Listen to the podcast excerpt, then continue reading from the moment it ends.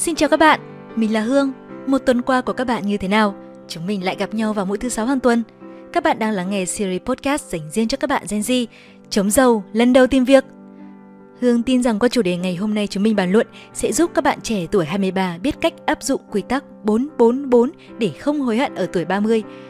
Có lẽ các bạn đang thắc mắc quy tắc 444 là gì phải không?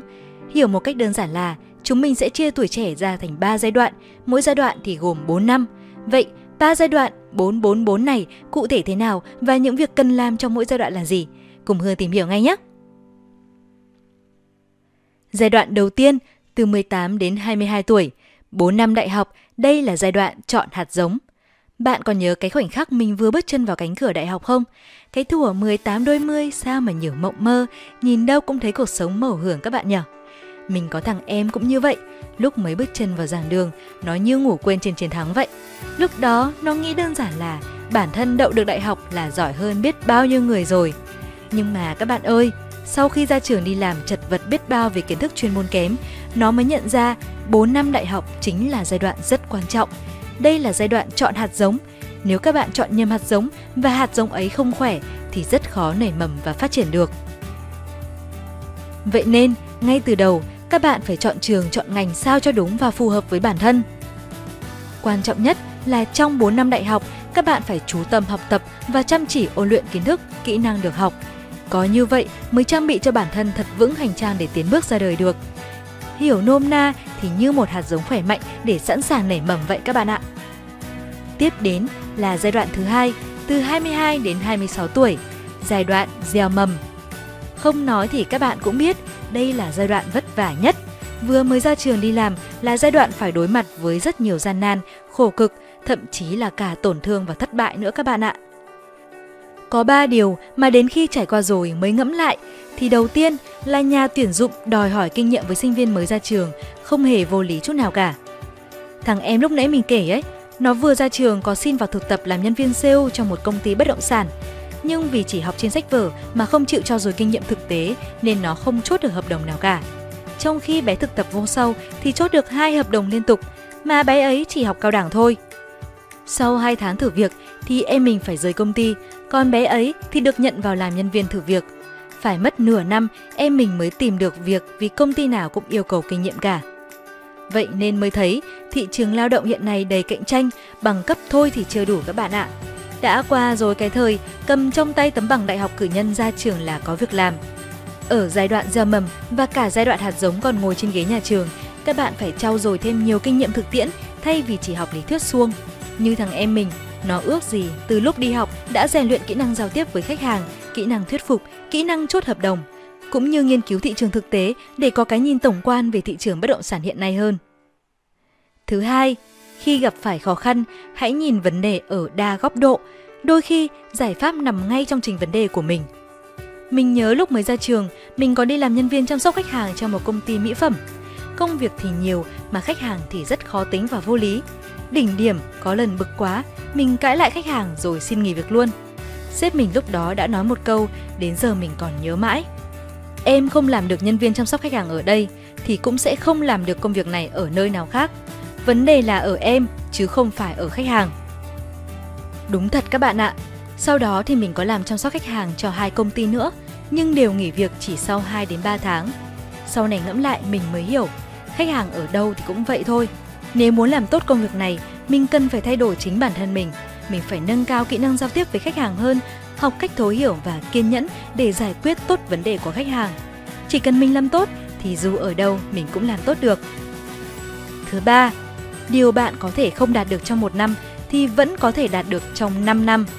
Mình nhớ lúc 26 tuổi, có lần mình đi phỏng vấn thì gặp chị tiền bối cùng trường lớn hơn 3 tuổi đang làm sếp ở công ty mình phỏng vấn. Sau vài câu hỏi thăm, chị ấy có nói, sao bằng tuổi em, bây giờ cái Nga cái Thùy nó lên trưởng phòng hết rồi, còn em vẫn cầm hồ sơ đi xin việc cái vị trí nhân viên nhỏ như thế này. Quả thật, lúc ấy mình tổn thương kinh khủng các bạn ạ. Mình bắt đầu hoài nghi chính bản thân mình. Mình nghĩ đã đến lúc cần phải nỗ lực để bản thân giỏi hơn. Có như vậy mới không bị chê bai được. Mình tìm đến sách để tự trao dồi thêm kiến thức cho bản thân. Mình còn đăng ký tham gia các khóa đào tạo online lẫn offline để nâng cao năng lực. May mắn hơn, mình còn gặp được mentor giỏi là một người anh khóa trước hướng dẫn và chỉ dạy cho mình rất nhiều. Nhờ thế, mình trở nên giỏi hơn và hoàn thiện hơn để sẵn sàng bước vào giai đoạn thứ ba của tuổi trẻ. Mình không còn dễ tự ái hay tức giận chỉ vì khách hàng nói nặng một hai câu. Mình không ngại thức khuya dậy sớm để chạy deadline, không quản mưa nắng để chạy ngoài đường giới thiệu sản phẩm. Vì mình biết, có áp lực thì mới có kim cương, phải làm nhiều thì mới giỏi được các bạn ạ. Có thể nói, giai đoạn ra mầm này bạn phải trải qua rất nhiều khó khăn để nâng cao sức mạnh mới đủ sức đâm chồi và phát triển được. Vậy nên, bên cạnh kiến thức được học trên ghế nhà trường, bạn cần trau dồi kinh nghiệm thực tiễn, đào tạo nâng cao năng lực và học hỏi nhiều từ các tiền bối đi trước để có cái nhìn thực tế và đúc rút được nhiều bài học quý giá từ trường đời.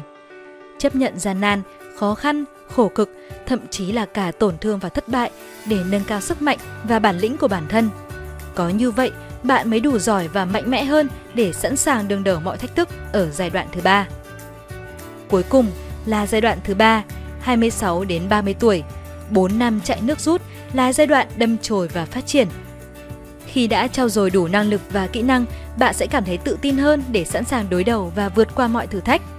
Thằng em mà mình kể lúc nãy ấy, sau những vấp ngã và thất bại thời mới ra trường, nó đã đứng dậy, cố gắng học hỏi để giờ đây, khi ở tuổi 27, nó đã là một nhân viên kinh doanh đầy tiềm năng. Còn mình, tuy chưa thể nói là thành công, nhưng cũng khá may mắn khi đã vực dậy được tinh thần sau những tổn thương. Trải qua quá trình gian nan học hỏi và trau dồi, mình cảm thấy tự tin và sẵn sàng đối đầu với mọi thử thách. Không chỉ làm công việc chính ở văn phòng, mình còn nhận được lời mời tham gia rất nhiều job lớn nữa các bạn ạ. Vậy nên, giai đoạn 26 đến 30 tuổi này, mỗi chúng ta sẽ như hạt giống nhỏ ngày nào giờ đâm chồi và phát triển. Chỉ cần được cung cấp đủ dưỡng chất, hạt giống ấy sẽ ngày càng lớn mạnh hơn. Cũng như chỉ cần các bạn không ngừng trao dồi và rèn luyện, thành công sẽ sớm đến với mỗi người thôi. Cứ sẵn sàng đối mặt với mọi thử thách lớn để phát huy tối đa năng lực bản thân. Làm rồi mới biết mình sai ở đâu để sửa, thiếu sót ở đâu để cải thiện, cũng như đúc rút được nhiều kinh nghiệm, bài học đắt giá từ chính thất bại của bản thân. Có như vậy, chúng mình mới ngày càng giỏi hơn và bản lĩnh hơn, đủ năng lực và sức mạnh để vươn mình phát triển thành những cây lớn. Hương biết là trong giai đoạn hiện tại, các bạn trẻ ở độ tuổi 23 đang rất trông tranh và lo sợ đúng không nào?